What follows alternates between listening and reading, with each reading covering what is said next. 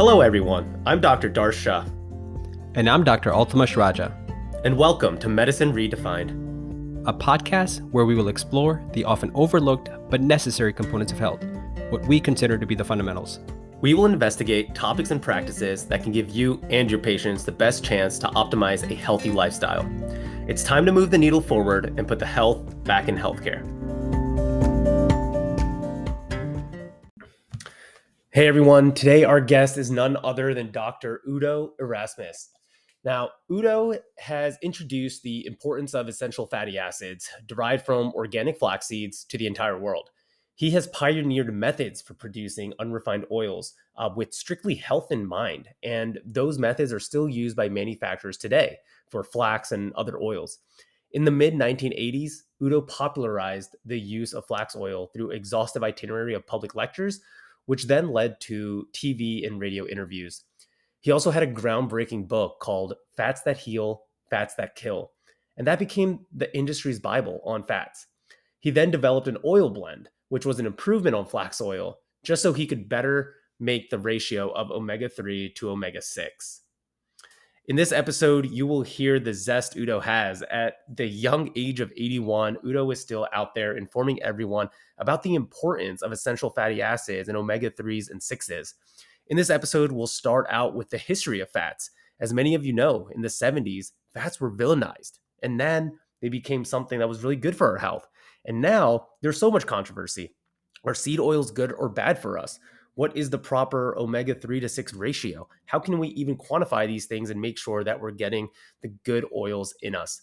So, this is going to be part one of our interview with Udo. And next week, we'll come back with a part two, talking more about the roles of essential fatty acids and omega 3s and 6s in different medical conditions. Hope you guys enjoy this one. There we are. we have made it. Oh, All man. Right. So we're so already you're recording. A, you're just a young shit. That's right. that is right. That is right. Oh man. Okay. Well, I'm I'm, I'm I'm 81. Yeah, I'm 31. All right. Have respect for age now. That's right. That's right. Awesome. Uh, unless unless the the aged people are really stupid, in which case forget it. No, I think you got a lot of wisdom to share uh, with the listeners. So I'm excited to delve into this one. Let's see what happens. All righty. Well, hey, we're on Zoom. This is already recording. Um, yeah. So let's just we're gonna we're gonna keep all this pre-intro stuff into the recording because I think I think the universe deserves it after how much technical support we needed to go through. You know, yeah. the audience. Holy smokes, to, huh? Man, we tried to get on Zencastr. That didn't work. Troubleshoot for about an hour, and uh, here we are on Zoom. So Let's an make hour, the best of this. hour and a half. It's an hour, hour and a half and trying half. to figure it out. Okay. And now, and now we've made it. So, so let's yeah. do this. All right. So for the listeners, we've got Udo Erasmus in front of us here, in front of me, um, on the screen, and you are an expert in almost all things fats, omega threes, omega sixes, seed oils. So we're gonna we're gonna have fun with this one. Um, this might even turn into a two parter. We'll see. Um, but you know, I think an interesting place to start, Udo, would be yeah. the story of fats, right? Because I think when a lot of people hear fat in America, those yeah. who may not be knowledgeable might say, oh, fats aren't a good thing, right? You're supposed to be on a low fat diet. But then you also have this other camp who now is understanding that, hey, fats are actually good for you, right? Like we need this for our hormones. Um, yeah. we need this as part of our vitality. Can you take us through the history of fats, right? From the 70s to the 90s to now. What kind of reputation has it gone through? Well, I'll go even further back. Okay. As long as there have been living things, there's been fat as part of the structure of living creatures. So you really have to go back four and a half billion years, or however however long it was, right? And so uh, you know, and then if you look at at when creatures eat raw food, like in nature, all the creatures eat fresh, whole, raw, organic. And that's life's standard for food, for creatures that eat fresh, whole, raw, organic. Well, in every cell of any food that you eat, there's there are fats in every cell. In fact, they make the membrane that keeps the inside inside and the outside outside, and that make you know that that makes things come in and things go out through the membrane. And the membrane, so the membrane is super important for anything that's alive, and it's made mostly out of fats. It's got protein in it too, but it's mostly made out of fats. And they're a particular kind of fat called, they're called phospholipids because they create a structure with fats where you have a water soluble and an oil soluble part. And uh, that gets pretty nerdy, I know. But um, but so but every cell in every creature has fat as part of its requirement. Then when you get into more into the animals, fat has always been the main fuel of the animals.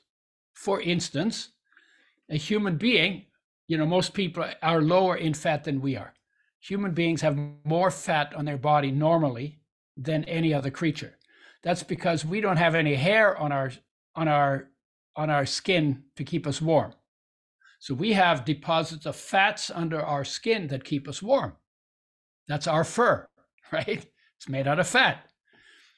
And you store it as fat because fat has four has nine calories per gram, whereas carbohydrates only have four calories per gram. So it is a more efficient way to store fuel.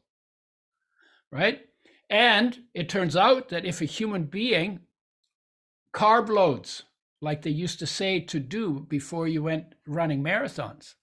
You can only store one pound of carbs as animal starch or glycogen in your liver and your muscles, only one pound.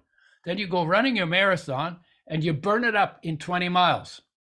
Then you hit the wall. If you don't get to take sugar drinks and stuff, then you hit the wall and then you drag your butt across the finish line because the marathon is 26 miles. And when you run out of carbs, then it takes time to turn on the fat burning. On the other hand, if you have 8% body fat, which is pretty lean, and you burn and you weigh normal weight, 140, 154 pounds or 70 kilograms, and you burned half of that, in other words, 4% of your body weight, as fat. You so you burn half of the fat that you're storing in your under your skin. And you could run 300 miles on that. And so when we began to work with oils, we told the marathoners, you know, you're you you're getting the wrong advice. You should carb deplete before you run your race. Because what you want to do is you want to carb deplete because then your fat burning mechanisms are turned on and then you run the entire race on fats. And not everybody followed us, but the ones who did, they came back after and said, That was awesome. I felt after I finished the marathon like I had enough energy to run another one. Hmm. Can I ask you though, is there a point where it switches though from glycogen, carb, fuel over to fat, like once the glycogen is used up?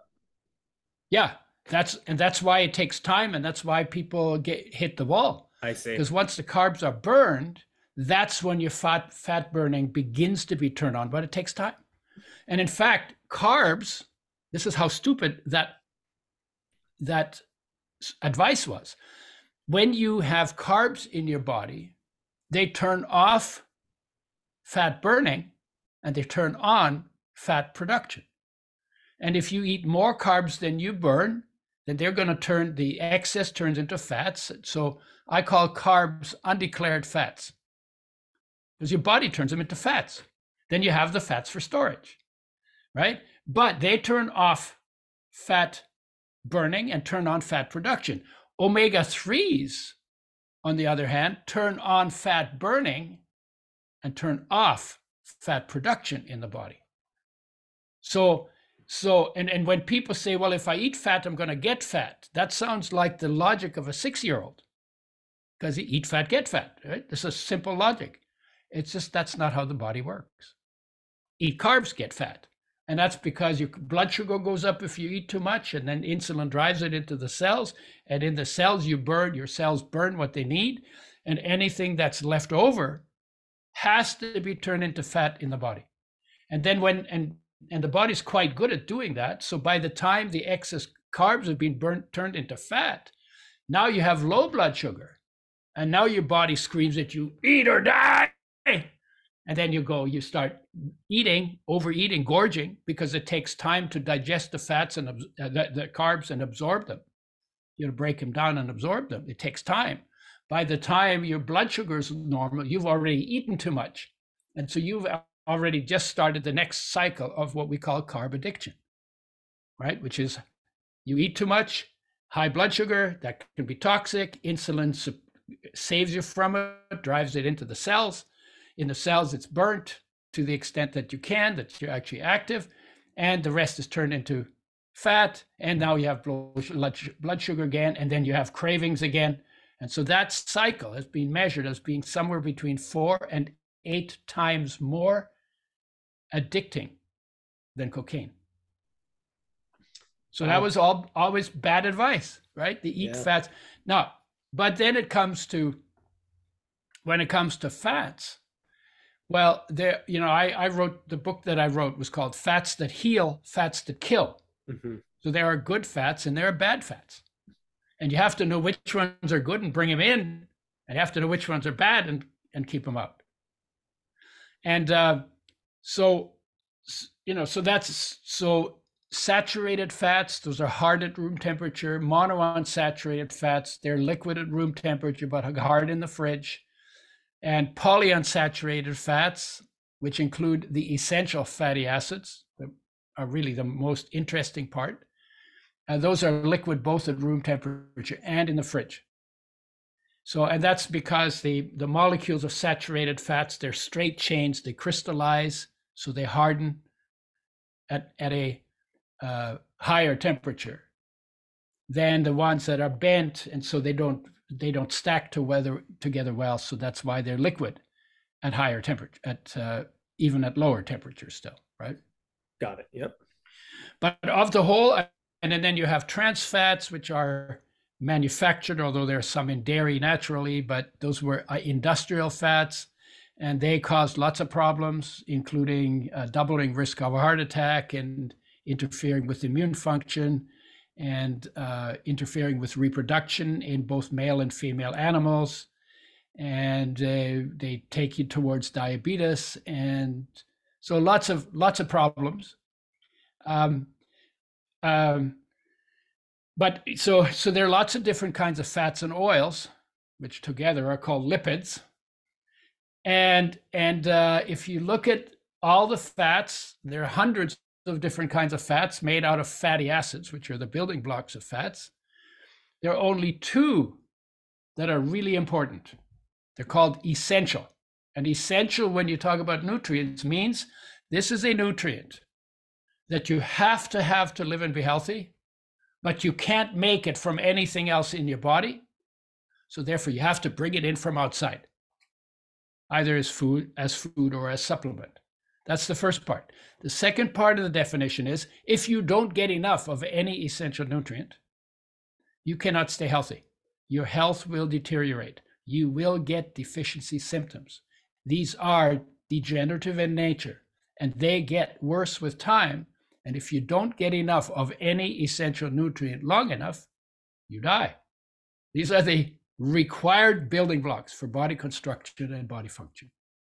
So and then the third part of the definition of essential is if your health is deteriorating because you're not getting enough, but before you die, because death by definition is not reversible, so before you die, you bring enough of the essential nutrient that's too low in the diet, you bring enough back into your body, then all the problems that come from not getting enough are reversed because life knows what to do with these essential nutrients, provided we take responsibility here at our mouth to make sure that optimum amounts of all essential nutrients land in our body so our body can make an optimum health body.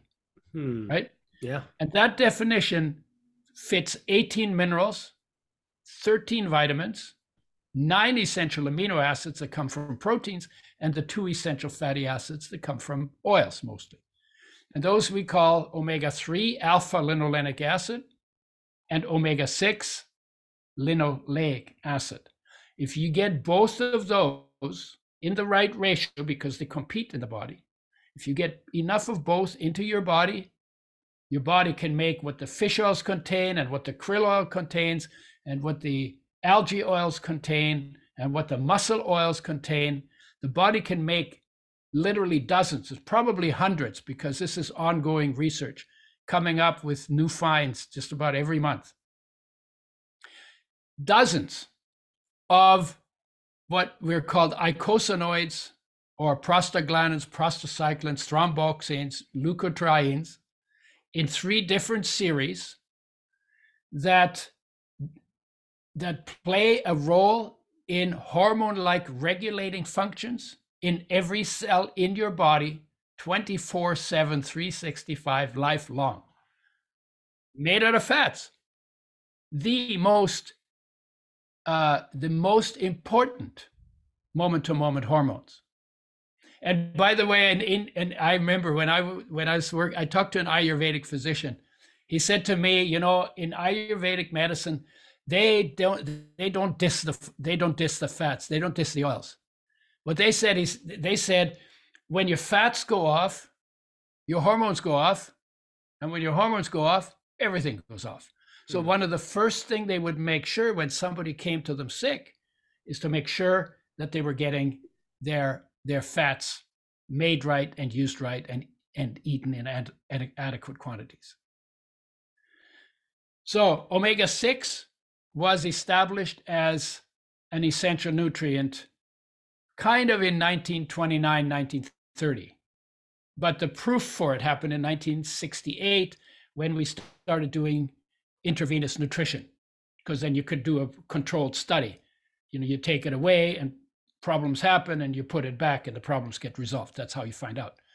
Omega 3 was, they talked about it, but they mixed it up with another uh, linolenic, there's an alpha linolenic and a gamma linolenic acid. The gamma linolenic acid is actually an omega 6 derivative. Alpha linolenic acid is the omega 3 essential fatty acid. And for years, they didn't make a distinction between the two. So they talked about it in the 30s, but it wasn't established until 1981 that alpha linolenic acid is also an essential nutrient.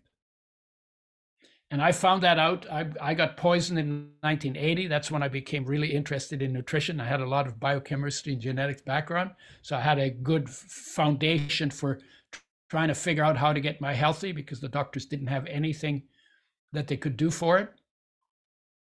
And the year after I got poisoned, omega 3 was established as essential.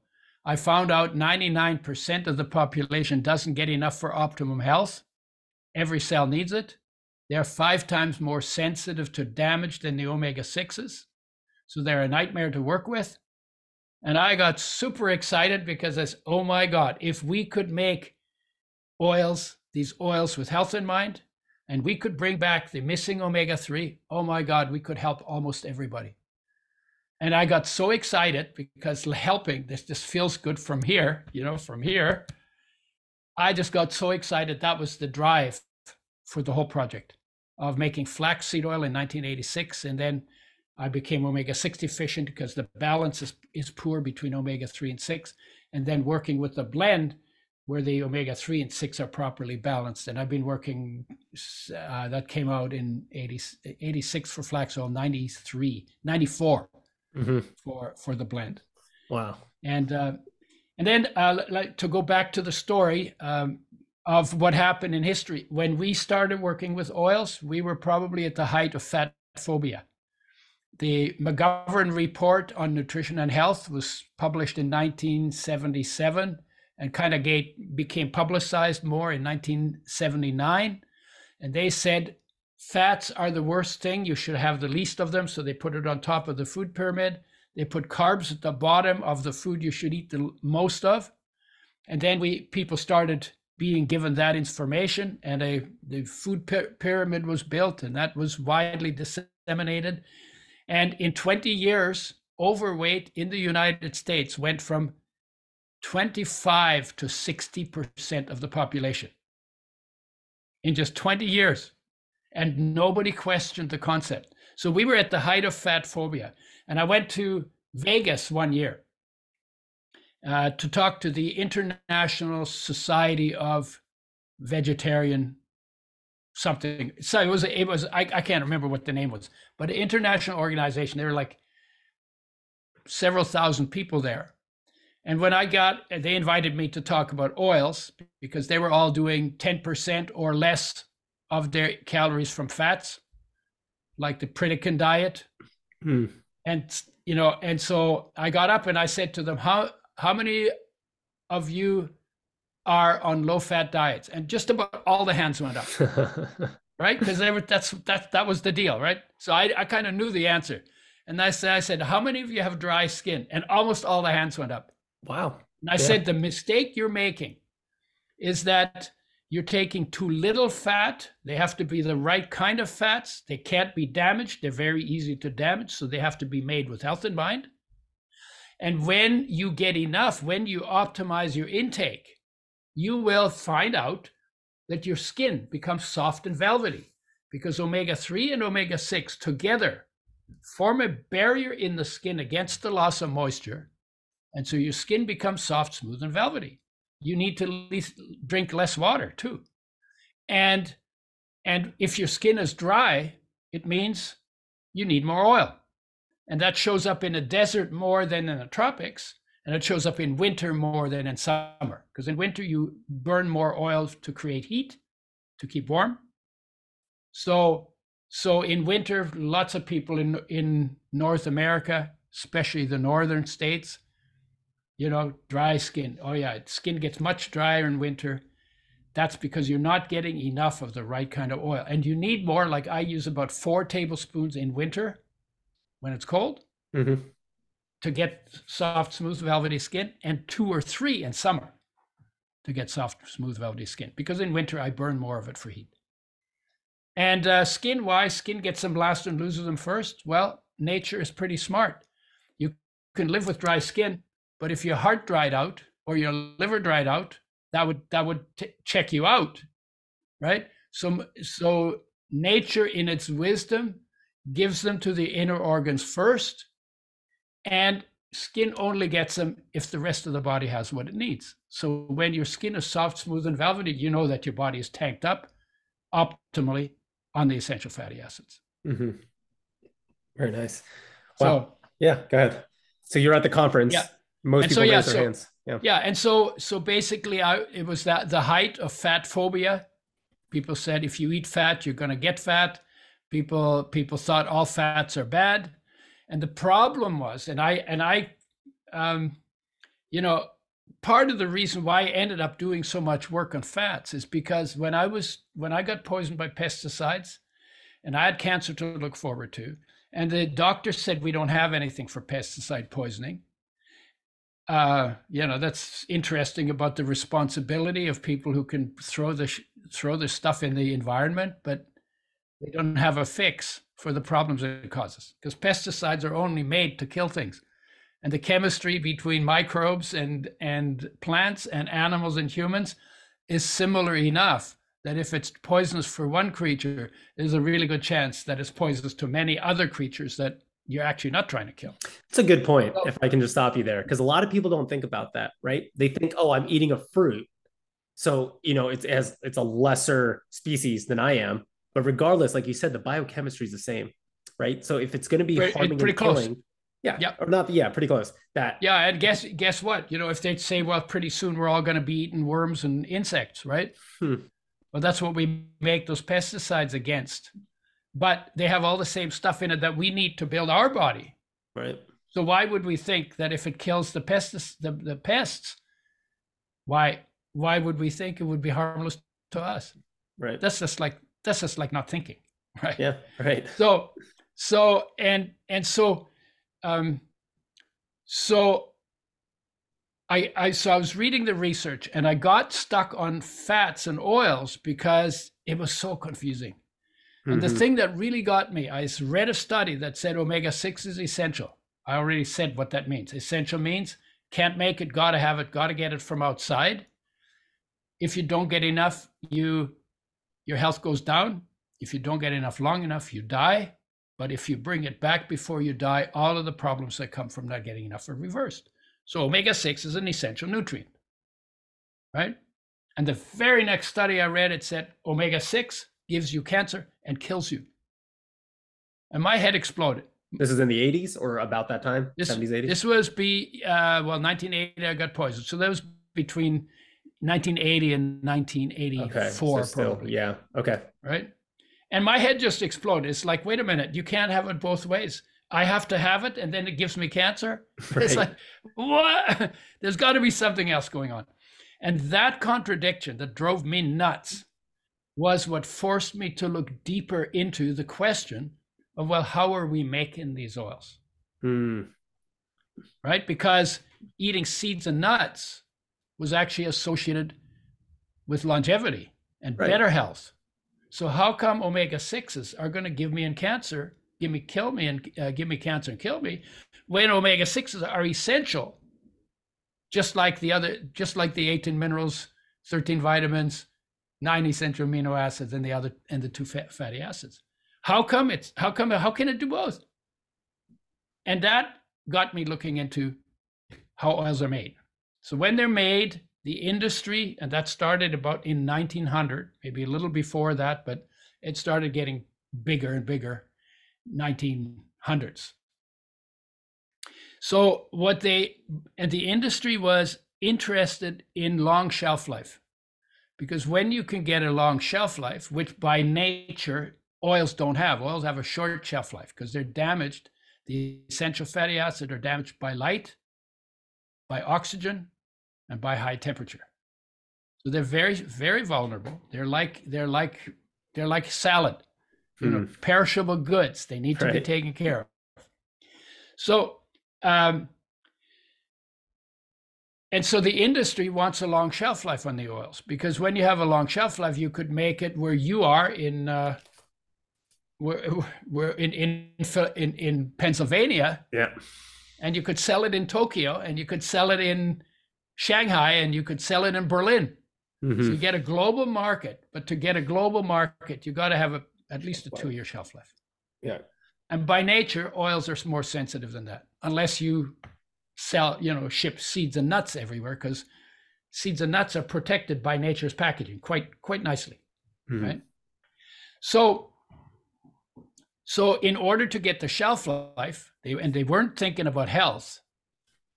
In order to get a long shelf life, they found out that if you treat an oil or the seed, you know, you you squish the seed or you you dissolve it out with solvents.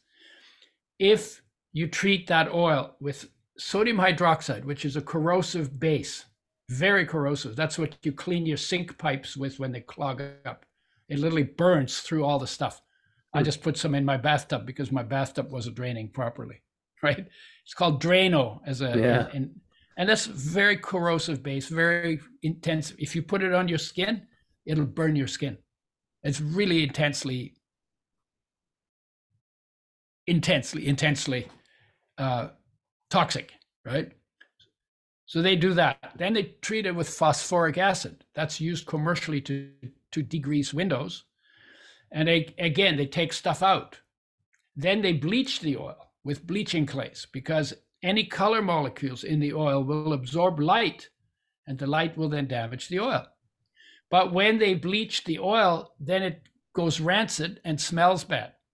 So they have to deodorize it, or Oh, I used wow. to say de-stinkerize it. And to deodorize it, they're actually boiling off the damaged molecules.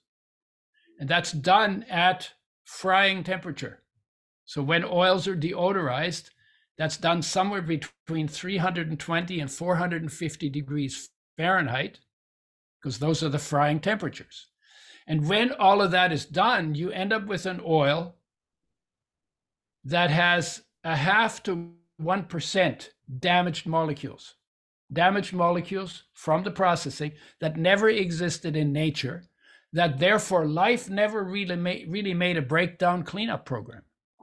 Why? Because why would nature make something like that if it never existed in nature? Sure. right? Yeah. So, and then what happens is you eat those, and they go go they they go into a place where an essential fatty acid is supposed to be, and in that space, they occupy that space, so the, the essential fatty acid can't go there, but they can't do the work of the essential fatty acids. So you get interference with what needs to be going on in that space. And you get in a tablespoon that, sorry, a tablespoon that is 1% damaged, you will get, well, I should ask you, how many, what do you think? How many molecules, how many damaged molecules Oh, do you think would be in a tablespoon of an oil that's 1% damaged? How much? Yeah, this is a pop quiz. I think you just told me this offline, right? is it 10 million? Or is it more? So, okay. So 10, so, okay, let's, let's just say that's your answer. okay. I did tell you, and you weren't listening. Dang it. Dang it. so no so and and people and when i ask people and i do that on purpose because we don't know. We don't know how big molecules are so it's hard to say. How many molecules are in a tablespoon? Most people don't know right? There's a way to figure it out but you know if you do chemistry they they explain it to you and how do you do that? So they always estimate at least a billion times too low. Wow. so the actual number is 60 quintillion damaged molecule in a tablespoon of an oil 1% damaged. And that's more than a million damaged molecules for every one of your body's 60 trillion cells. okay, I was way off. Yeah. Well, I, I, I- added some other numbers. So, um, and then I say to them, well, look, you know, you're flying home for the holidays and you're about to get on the airplane. And somebody who always tells the truth says to you, oh, by the way, did you know that your chance of crashing and dying on your flight home is a billion times higher than they told you it was or you thought it was? Would you get on the airplane? No, absolutely not. Yeah, and I said to me in Ireland, I said I would canoe back to Canada because my chances wouldn't be good, but I think they'd be. I would take that chance rather than, and and so and the reason why I say that is that we're actually when you when you get the answer to that question, you know, you realize and people realize when they're when they're talking about it, we underestimate the damage we doing to we're doing to ourselves by using these oils is a billion times we underestimate it by a billion times. It's we're doing a billion times worse problem for ourselves when we do that than we think. And most people use two to four tablespoons of oil right and then the oils in plastic bottles and oil swell plastic so plastic leaches into oil. That's not supposed to not be in the body either right? And there's lots of issues now about microplastics and and in, you know in the environment and in the food. And then these come from non-organically grown seeds. So you got pesticides in the oil. And one of the reasons why they heat the oil to frying temperature in deodorization is to get rid of half the pesticides Mm, I, I, I talked to a scientist, a researcher uh, for the oil, American Oil Chemists Society, the umbrella organization for, for that industry, and asked him, well, why do you do that? Why, when you know it does damage? He said, well, because we can get rid of half the pesticide, you know, and I didn't say anything, but in my head, I'm going, well, I've been pe- poisoned by pesticides. Half of the pesticides stay in the oil. I didn't even know there were pesticides in the oil at that time. mhm. So I said to him, Well, why don't you start with organically grown seeds? Because then you don't have to have any pesticides in it. And then he got mad at then he got mad at me. And he said, I don't know what your problem is. The oil is 99% good. It's only 1% damaged. And if you got 99% on an exam, you'd be damn happy, wouldn't you? Mm, I used to get 100% in genetics because I loved the topic. and so I wasn't as impressed. But then I thought, well, maybe I'm overreacting. It's only 1%. And that's when I did the math 60 quintillion. That's a six followed by 19 zeros in one tablespoon. In one tablespoon, if it's 1% damaged. And I, I came to the conclusion I can't get healthy on oils like that. We should make them with health in mind. And so uh, we developed a very, very tight system where the oil, from the time it's in the seed, where it's well packaged by nature, has a pretty good shelf life. Nature's packaging is quite amazing. Through the pressing, the filtering, the settling, the filling, till it's in a brown glass bottle, nitrogen flushed, in a box to cut out all the light, in the fridge at the factory. During that whole process, no light, no oxygen, and low temperature has to be has to be applied so that the oil does not get damaged by light, oxygen, and heat. And oils are the most sensitive of our nutrients. They need the most care, they get the least because they're so, so, so sensitive. And omega 3, five times more sensitive than omega 6. And so, as a result of all of that, more health problems come from damaged oil than any other part of nutrition. And more health benefits come from making the oil change that your body needs from these damaged oils and from frying with oils, which is the dumbest thing we've ever invented to do, do for health, you know, to do to food if health is what we want. So they have to be made with health in mind if you want them to support your health. Gotcha. And the reason and the reason why you know there was oh omega six is essential and it gives you cancer and kills you it's not the omega 6s that give you cancer and kill you. It's the damage done by processing or food preparation. But then when people do studies, they don't point that out. They do here's here's what omega omega 6s have some problems. They cause some inflammation, they cause some chronic inflammation. They blah blah blah. They they they can get you cancer. it's not the omega 6s, it's the damage done by the processing that should have been blamed for it.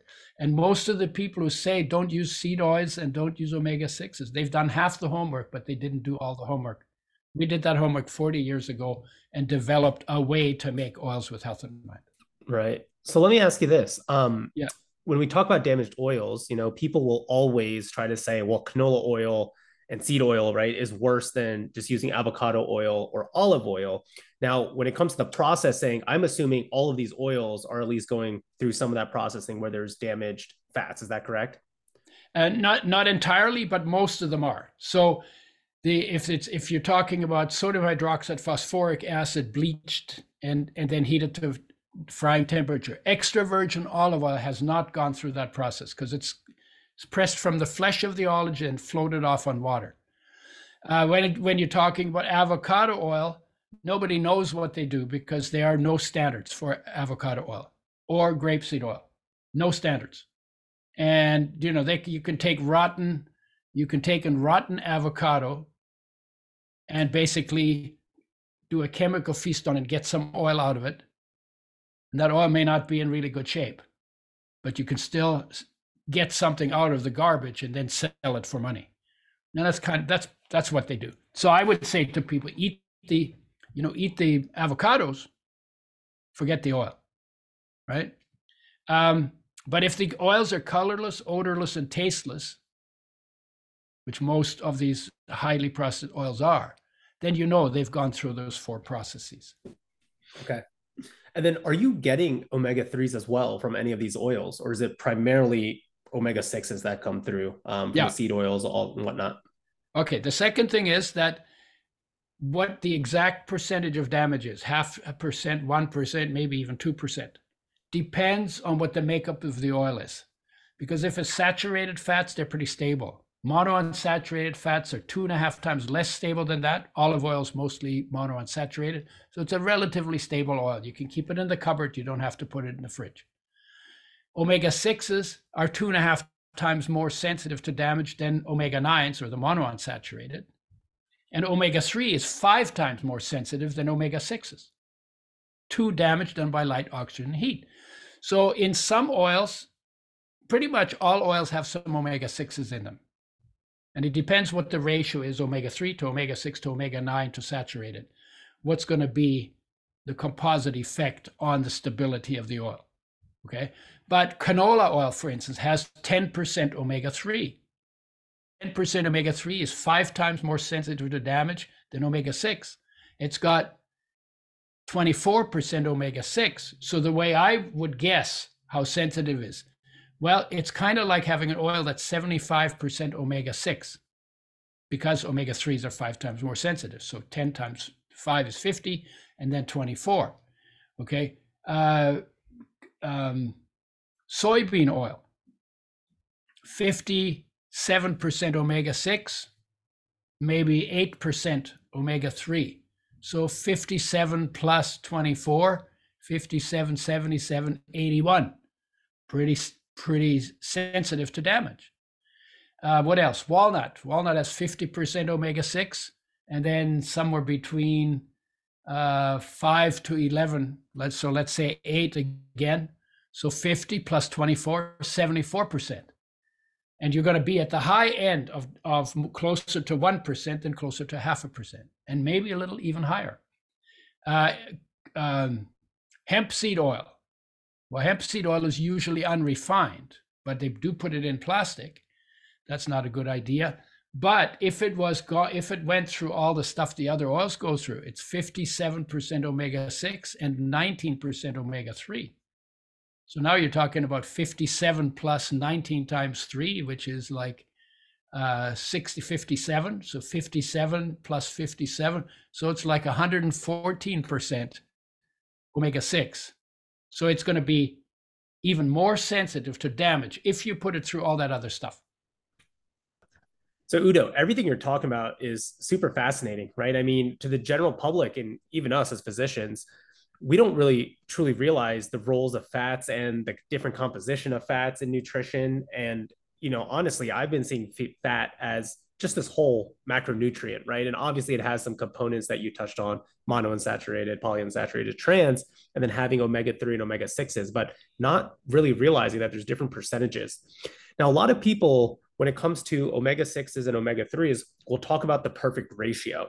And mm-hmm. for those who listen to Peter Attia or Rhonda Patrick, I believe they had uh, uh his name Bill Harris, I think, who's done work on omega three. Yeah. Also talk about how that ratio has actually been shifting and how we used to think, I believe, it used to be like a uh, six to one or three to one, and how we actually think it may, might need to be a three to two, or you know, I think my numbers might be a little off. But take mm-hmm. me through the understanding of what the ratio means and why it is truly important for us. Okay, so we talked about omega 3 alpha linolenic acid and omega 6 linoleic acid. Both are essential by the definition. Can't make it, gotta have it. Die if you don't get long enough, you know, reversed if you if you bring it back before you die, right? So both are essential. And the body makes a whole bunch of derivatives out of it. Because we have the genes to do that in every cell that has a nucleus. But the but the enzymes, the genes that make the enzymes that convert omega 6 are the same genes that have the same enzymes that convert omega 3. So, what happens if you have a huge amount of omega 6 and just a really tiny amount of omega 3? Then the omega 3s won't get converted because they get crowded out by the omega 6s. And the same thing, you get too much omega 3, it can crowd out the omega 6s if they're too low. And that's why the ratio is important. You need them both. They're both essential. They have some opposing functions. And they kind of ride shotgun on each other. They're like a tag team, right? And like one of them, uh, omega 6 produces inflammation for healing, but then omega 3 blocks that when the healing is done. And so, so so it's important that you get them right. Now, what's happened is when we lived on farms, we ate different than we eat now. And in the past hundred years, our intake of omega 6 has doubled. And our intake of omega 3 has gone down to one sixth of the levels 150 years ago. So we are way out of balance. We got a lot of omega 6 and hardly any omega 3s. That's a problem. So when we so so when we started making flaxseed oil in 1986, uh, the guys I worked with said, "Oh, this is the best source of both essential fatty acids." I didn't think that was true because I didn't know of a traditional diet that was richer in omega 3s then two and a half times more than omega 6s. And that seemed to me maybe a limit, but I didn't know. So I did an experiment on myself. I only used flax oil as my only source of fat in the diet. And within three months, I had omega 6 deficiency symptoms dry eyes, skipped heartbeats, arthritis like pain in my finger joints, and thin, papery skin. Classic omega 6 deficiency symptoms. So, how do you fix it? Well, if it comes from too much omega 3, too little omega 6, you bring up the omega 6s. So, I ate a whole bunch of sunflower seeds, which only have omega 6s and no omega 3s. And within a, within a couple of weeks, all my symptoms were gone. And at that point, I said, you know, maybe flax oil is not, it's not a well balanced oil. It can actually make people omega 6 deficient. That's why I don't recommend it anymore. And we made a blend where the omega 3s and 6s come. We have nine ingredients in the blend. And the ratio is twice as much omega 3 as omega 6. And you can do that forever and never become omega 6 deficient. And so, so the so the so the issue there's a competition between them. The other issue that gets a, a lot of attention, people say you can't absorb the essential fatty acids or you can't convert the essential fatty acids. Well, they when they and and as absorb is not a problem at all. The, when you eat fat, about 94% is absorbed into the body and 6% ends up in your stool. So that's pretty good. That's pretty good, except if you have uh, celiac disease badly or um, uh, cystic fibrosis, in which case you have other other things you, you don't digest well as well. So, but generally speaking, if you're normal, uh, oil oil digestion and oil absorption are not a problem. Okay. But the then the, there's a question of the conversion. And when we came out with flax oil, the same week we came out with flax oil that we went public in 1987, uh, somebody in one of the fish oil companies said the body can't convert, and that was turf protection. They because before that they used to say uh, 30% of the population can't convert enough omega 3 alpha linolenic acid into EPA and DHA in the fish oil. That means 70% don't need fish oil. Now they're saying nobody can convert. But the research always said the body can convert. And what's interesting about it is nobody complains about not being able to convert omega 6 but omega 6 is converted by the same enzymes that convert omega 3. So the issue isn't that the body can't convert, the issue is that 99% of the population doesn't get enough starting material to do the conversion. And if you talk to Walt, Walter Willett, who's the head of the uh, Harvard School of Public Health, and he's best known for outing trans fatty acids and the damage that they do and uh, getting the FDA to, to take them off the generally recognized as safe category. Somebody asked him, what would happen if your body could not convert alpha linolenic acid into EPA and DHA? And without any hesitation, he said you'd be dead. The body can convert, it's not an issue. And there are many, many studies have been done that show the body can convert. Women convert better than men that's because when they're pregnant, they have to build a second brain in their in their womb. So it's important for survival of the species that women be better converters. Men don't get pregnant, so they they need a lot less DHA. And then there are a number of reasons why you can or ways that you can convert or in in you can speed up or slow down conversion. For instance, if you don't have enough vitamin B3, vitamin B6, vitamin C, zinc, or magnesium in your diet, and there's a percentage of the population that's deficient, you slow down the conversion. If you have a lot of sugar or starch or saturated fats or monounsaturated fats, you slow down conversion. If you have a lot of omega 6s, you slow down omega 3 conversion. If you have a lot of omega 3s, you can slow down omega 6 conversion. And then there's certain uh, certain drugs can slow down conversion. If you're obese, your conversion is going to be slower because that mostly comes from sugar and starches and and uh, and and interfering fat, fat molecules. Uh, if you eat turmeric, the great spice from India, it increases conversion. I don't know how many other spices and herbs there are that do that, but this one f- does for sure. If you're plant based, you convert twice as fast. If you don't have enough in your diet, your body conserves it twice as long, so you only need half as much. And it goes on and on and on. There's like all kinds of, and that makes sense because all of this takes place in a context, right? If you're dead, there's no conversion, right? If you haven't been born, you know, if you haven't been conceived yet, there's no conversion. So, yeah, you know, and the body's made out of food, water, and air. And depending on the quality of food, water, and air, it's going to affect everything that goes on in your body, including the conversion of omega 3 and omega 6 to the derivatives, right? What is the ratio that we do want to aim for? Uh, I I use two to one, and that's because most people don't get enough omega three, but also because omega three are a very unique molecule. They're super super high energy. They're super important for the brain, although the brain turnover of omega three is only 2. Uh, 2.4 to 3.8 milligrams a day. So it's not very much.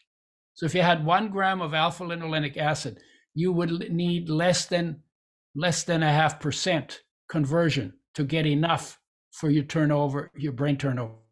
And the brain has the most uh, DHA in it. Gotcha. And just Right. to clarify, it's two to one, six to three. No, three, three to six. three to six. Okay. More three. Right, right, right. Sorry. I'm No. just thinking most of the population though is probably flipped at this point, right? They have more six. Well, the population is more like 10 times more omega 6, Wow, maybe even okay. 20 times, maybe for some people, even 50 times more omega 6 than omega 3. And that's way off, way off. But omega 3s have their, you know, we've done studies with athletes. We give them this blend that's that's two twice as much omega 3s, omega 6, tablespoon per 50 pounds of body weight per day, because that's a ballpark optimum for skin feel. And we had them do their sport to exhaustion, whatever their sport was. And within 30 days of starting to take the oil, their performance to exhaustion was up 40 to 60%. Hmm. And it's the omega 3s that mostly do that. what, what how's that working? What is that working on? Like in Well, they, the omega happen? threes are very, they're much more sensitive than omega sixes to uh, oxygen uh, damage, light damage. Well, in the body, they they increase oxygen metabolism and metabolic rate and energy levels. You heal in a third to a half the time. You recover from fatigue quicker. Those are all oxygen requiring processes. And omega 3s do that five times better than omega 6s. So that's why the but the other thing that's interesting about it is that you know the way I talk about it sometimes is look, your body is a fire. Fire is your energy. You want to have a good solid fire. That's your energy, that's your vitality, that's your ability to to do stuff. That's what makes you capable and competent. But if you have a strong fire in your body, you're also going to have more sparks. Just like when you you know you build a big fire on the beach, right? You you put in lots of logs and you really stoke that fire and more and more sparks. You get lots of sparks. So if you have a good fire in your body, you also need competent spark control. And we call those free radicals, oxygen free radicals, uh, you know, um, uh, oxidative stress, you know, so we talk about them that way. Well, what's interesting about omega 3s, about 80% of the omega 3s are burnt for energy as fuel in your body. And of course, they also in the cell membranes and they improve uh, cellular uh, membrane reactions and they make hormones work better at the cell receptor level. They have lots of functions that they, everything that your body does gets 40 to 60% more energy. So whatever its function is, it'll do it better. But 20% of the omega 3s are not burned as fuel. 20% are converted into derivatives, among which are very powerful antioxidants and anti inflammatories that act as spark control. They're called pro, uh, protectins and resolvins. And uh, that's a pretty new. They've only figured that out in the past probably 10, 15 years. And uh, so you have here, you have like if, uh, so you have the fuel and the fuel, part of the fuel gets converted into its own spark control. How cool is that? There's no other fuel molecule that does it. Sugar doesn't do that. Starch doesn't do that. Saturated fats don't do that. Monounsaturated fats don't do that. Omega 3s do that. Only omega 3s.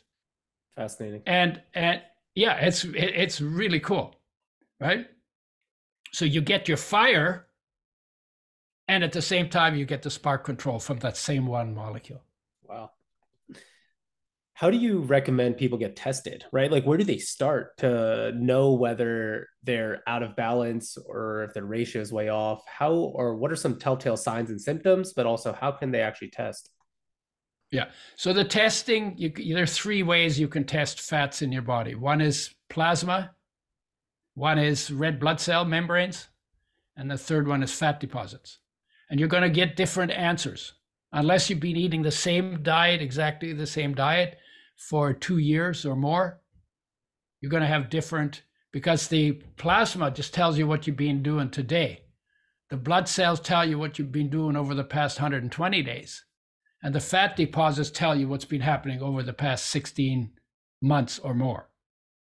And people used to, doctors used to sell me, the, send me those and say, what does this mean? Because they didn't know what the hell they, they were looking at. And so I, I basically, I don't use those tests. Where you want to do it is you want to do it at the front end. Get the right kind of fats. And, the, and what you need to do basically is optimize your intake of omega 3 and omega 6 made with health in mind in the right ratio and then you that cuts you slack on everything else that you do. So so I, what i do is i i develop this blend that you can't become deficient on that has that ratio of two twice as much omega three 3s omega 6 that's where we've always seen our best results and I, we've been working on this for like 40 years right? And we've i've been to 40 countries and we get the feedback and we the we uh you know we we welcome the feedback. And so that's where we've always got the best results. That's where we got the best results with athletes. There are researchers who have different ideas. Some of them say you should have four times more omega-6 than omega-3 they call that the perfect ratio. And it's not the perfect ratio because you get better results when you when you use twice more omega-3 some people say one to one is the historical ratio. That's complete bunk because your ratio depends on where where you live. You know, because in the north and south poles, there's more omega 3s and more omega 3 sources. And then you go towards the equator, then you get more omega 6s. Then you get to the Mediterranean, you get more omega 9s. Then you get to the tropics, you get more saturated fats. And in the tropics where it's hot, saturated fats are cooling. So you want that. And in the north, where it's cold, you want warming oils, and omega 3s are warming oils. Right? Nature has now, played out. now, except we all live in a temperate zone now because we spend so much time indoors in air conditioning. So that whole thing of the latitudes has changed, right? Mm-hmm. So you got to take you got to take that into account. Um, Can I ask you a question here? Yeah. You know, you mentioned omega 9, and yeah. I, I, think some of our listeners might be thinking, well, what is that? And what kind of role does it play? Is it similar to omega 3, omega 6? Is it something yeah. on its own? No.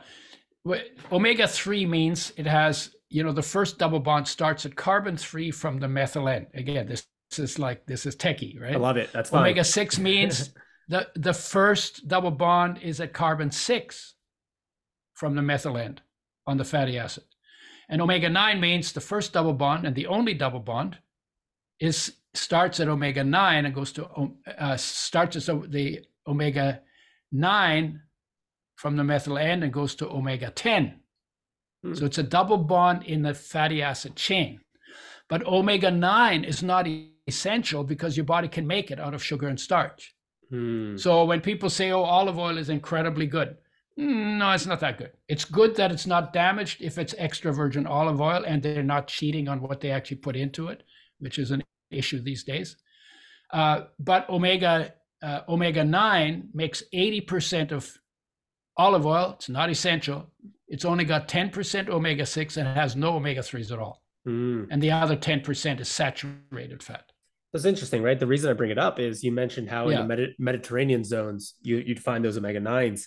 And people oftentimes associate Mediterranean, Mediterranean diet, blue zones, longevity. And you know them yeah. having a lot of olive oil in their diet really being the key towards their health span and and, and lifespan what what's yeah. your take on that well first of all if you in, if you live in the mediterranean it's a great place for growing veggies and any diet you eat that has a lot of veggies in it especially fresh veggies salads and all that stu- stuff is going to be a diet that supports your health remember fresh whole raw organic and then in the days when we only had rocks to hunt with, we were probably gather hunters, uh, gather our hunters rather than hunter gatherers.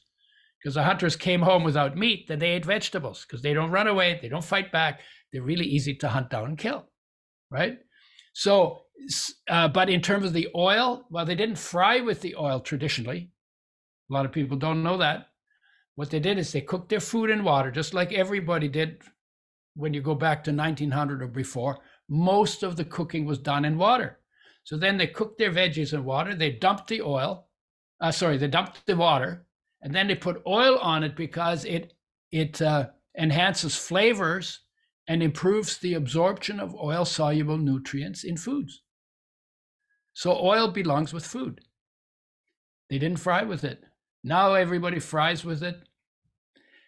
The best thing about olive oil, it's relatively stable because it has virtually no omega 3s.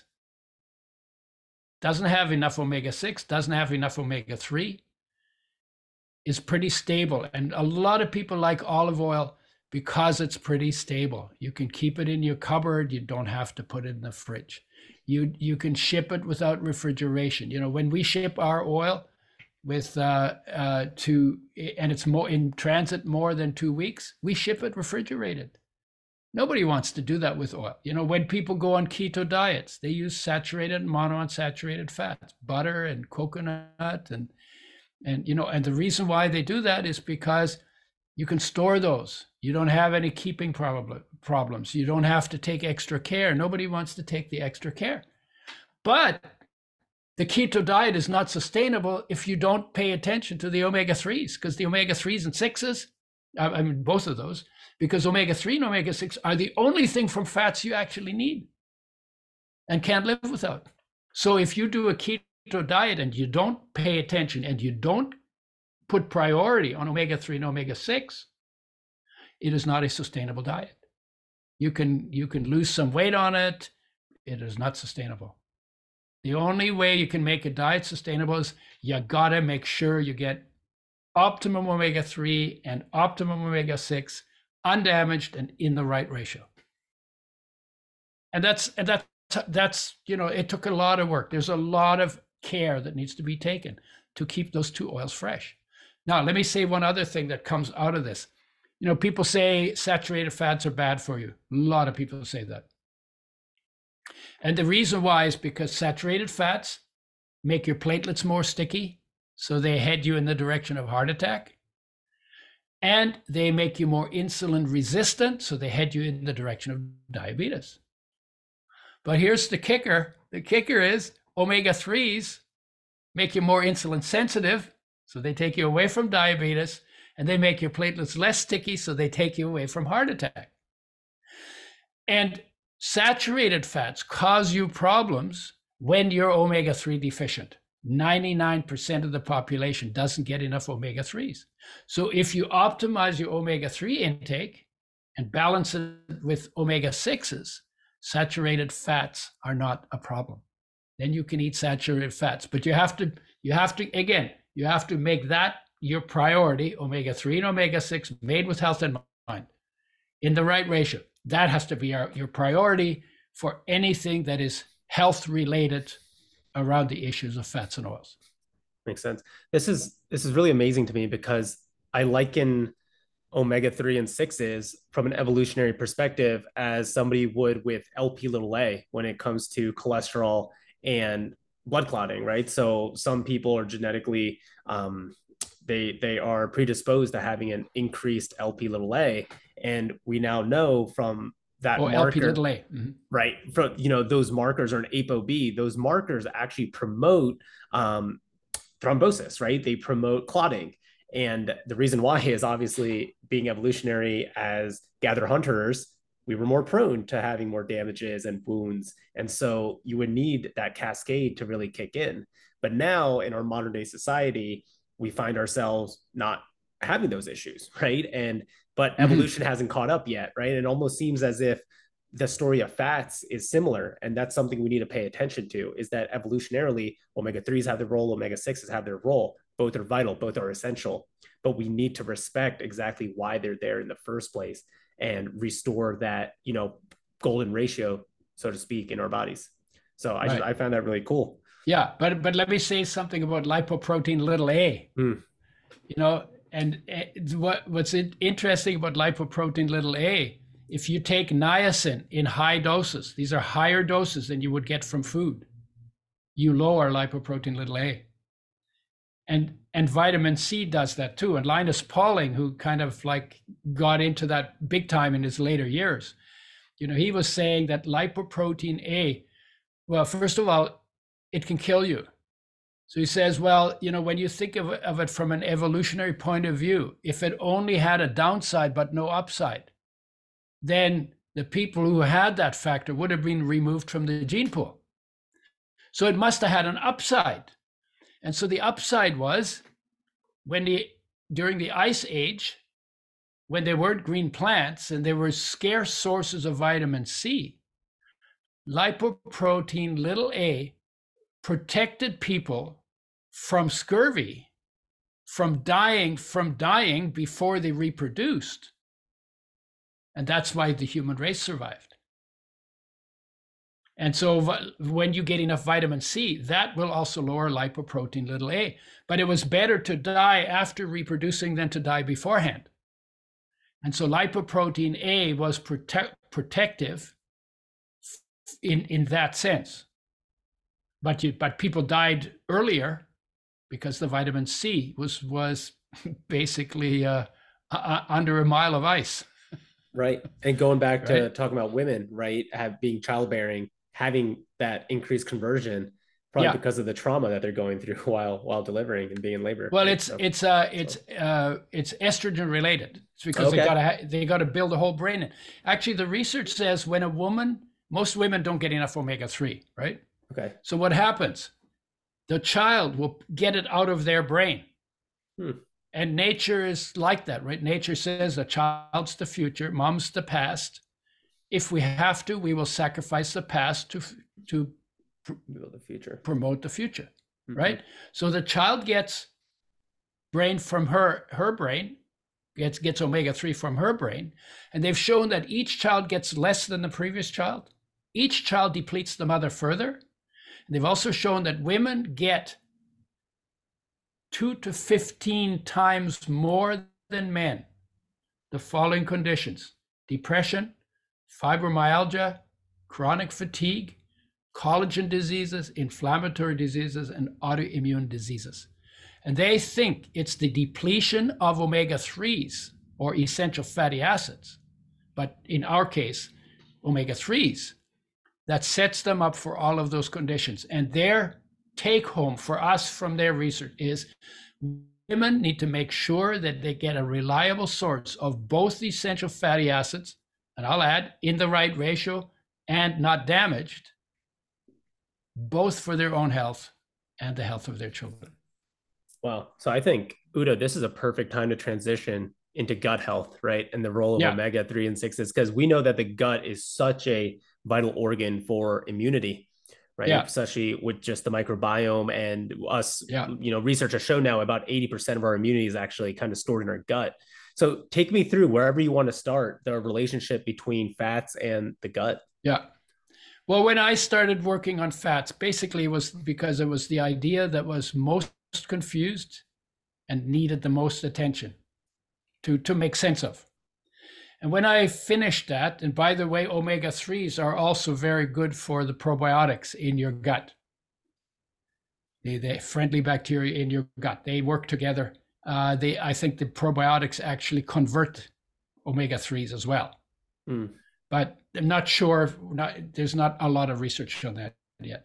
So then I said, okay, well, what's next? Once I once I figured out the, the story of fats, what's next?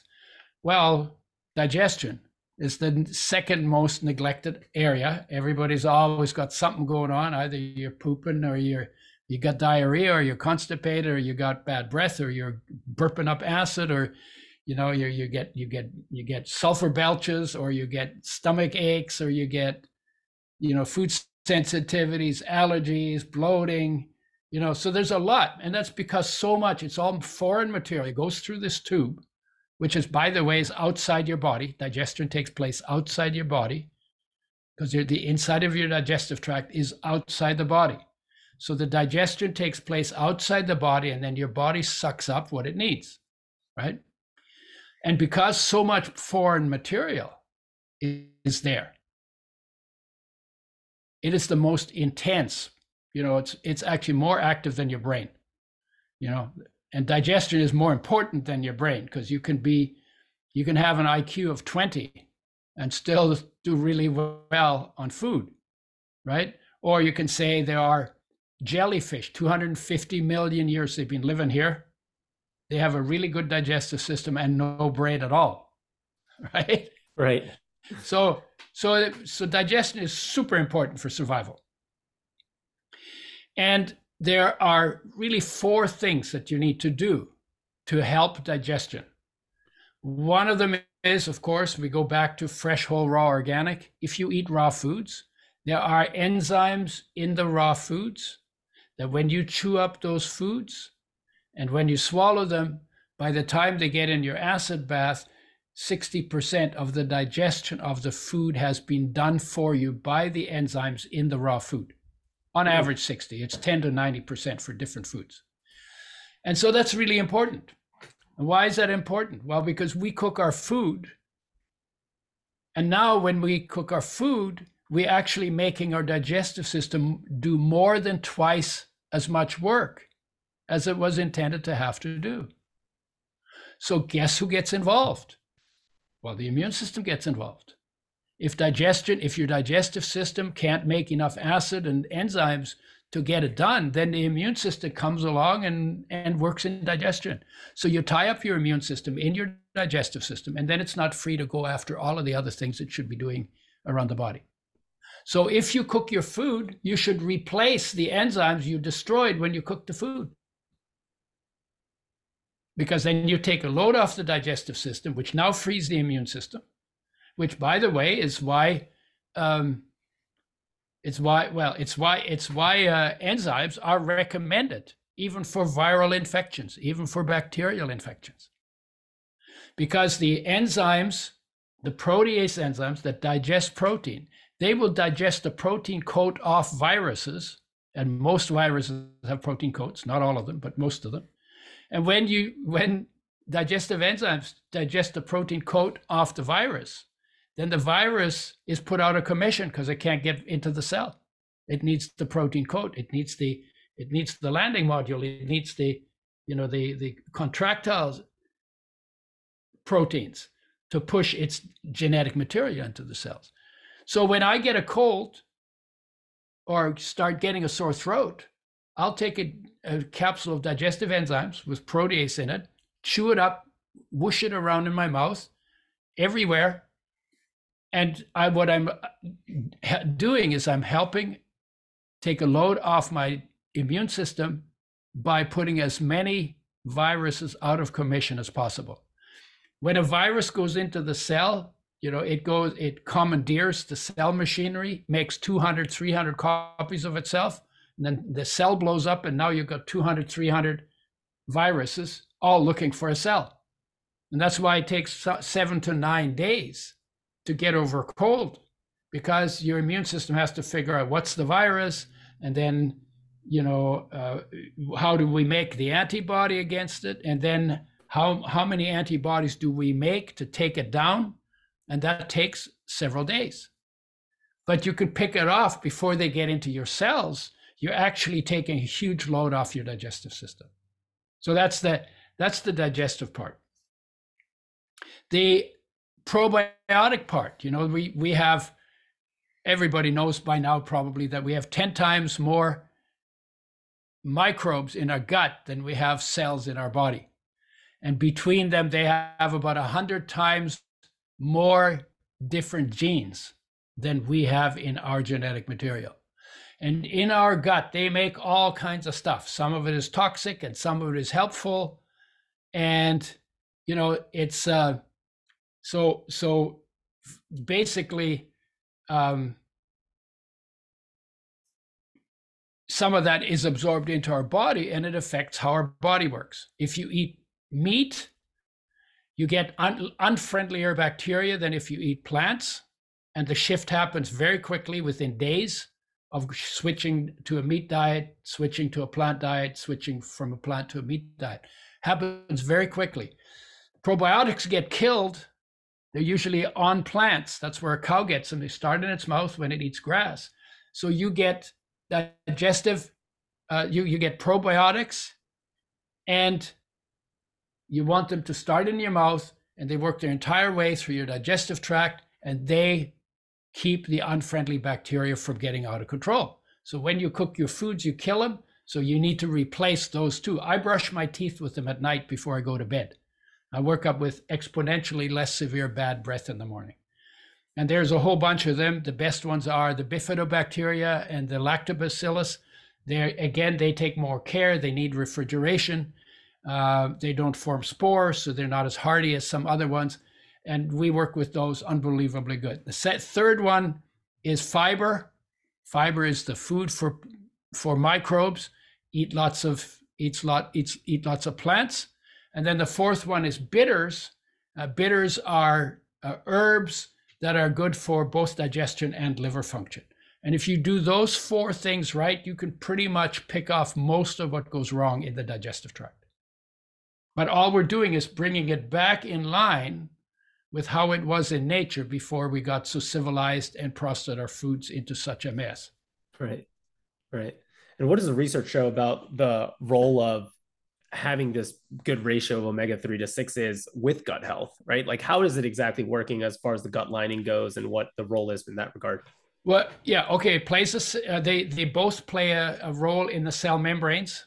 They make the cell membranes more efficient. Omega 3s make them do their job 40 to 60% more effectively, just like they make the muscles do. They also make hormones work more effectively at the cell receptor level. Uh, so they so they strengthen the energy, the cell's ability to do their job, whatever their job is, throughout the body. Uh, in terms of they slow down uh, digestion a little bit. That means there's more time to get the digestion done. So they help in that way. And um, I'm not sure that they have, they, they may have other functions. I, I don't know offhand, but they also make your bones stronger and they make your hair and nails grow better. And they're very important for vision. Uh, pregnancy, we talked about the liver and and uh, kidneys require essential fatty acids. They are extremely important for wound healing. I mean, this goes on and on and on. Yeah, for sure.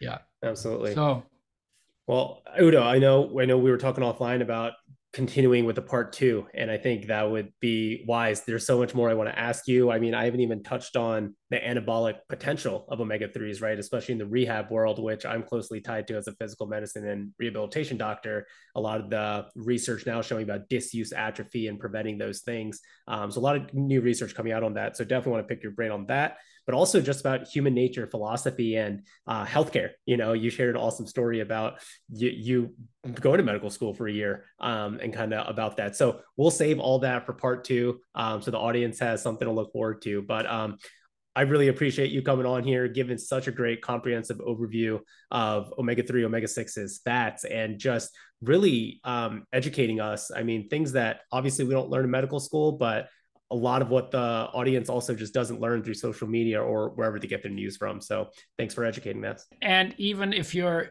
you know, I have, I'm lucky because I took the chemistry, the biochemistry, but a lot of what I've learned that didn't come out of the research. It came out of actually working with people and seeing the differences it make because the research is like pretty limited. I mean, there might be there might be thousands of studies, but it's still pretty limited. And to work with to actually work with people and see the changes, and uh, you know, it, it's like it's unbelievably amazing. For sure. Yeah. Yeah. With that, we'll see everyone on part two. Yep, that sounds good. All right. Thank you so much for tuning in. Again, there is so much controversy in the world right now in regards to fatty acids, seed oils, omega 3 and 6s. I mean, it goes on and on. And so we're super grateful that Udo could come on and inform us all about fats and the research that he's been a part of and what he's read through and the things that he's experienced at the uh, young age of 81. So, if there's anyone that you know who wants to get educated about nutrition, especially about fats, please send them this episode. I think, you know, one of the most important concepts that I've learned is that our lived experiences are truly different depending on the decade that we grew up in, right? So if somebody grew up in the 70s, they might think that fats are really bad for them and they still may have that mindset. Whereas somebody growing up in the 2000s may have a completely opposite relationship to fats and nutrition. So please send this to people that you know could benefit from it. Uh, next week will be part two, and we will again have Udo on, but we will be talking about the role of these fatty acids in medical conditions. As always, if there are any guests that you want us to speak to about any types of topics, please go on medicineredefined.com, leave us a review, and in that review, let us know who it is that you want us to bring on and exactly what you want us to talk about, and we will try our very best to grant that wish. As always, everything in this podcast is for educational purposes only. It does not constitute the practice of medicine, and we are not providing medical advice. No physician patient relationship is formed, and anything discussed in this podcast does not represent the views of our employers. We recommend that you seek the guidance of your personal physician regarding any specific health related issues. And thank you to our team, Haritha Yepuri and Ethan Ju, for the production of this podcast. We'll see you here next week.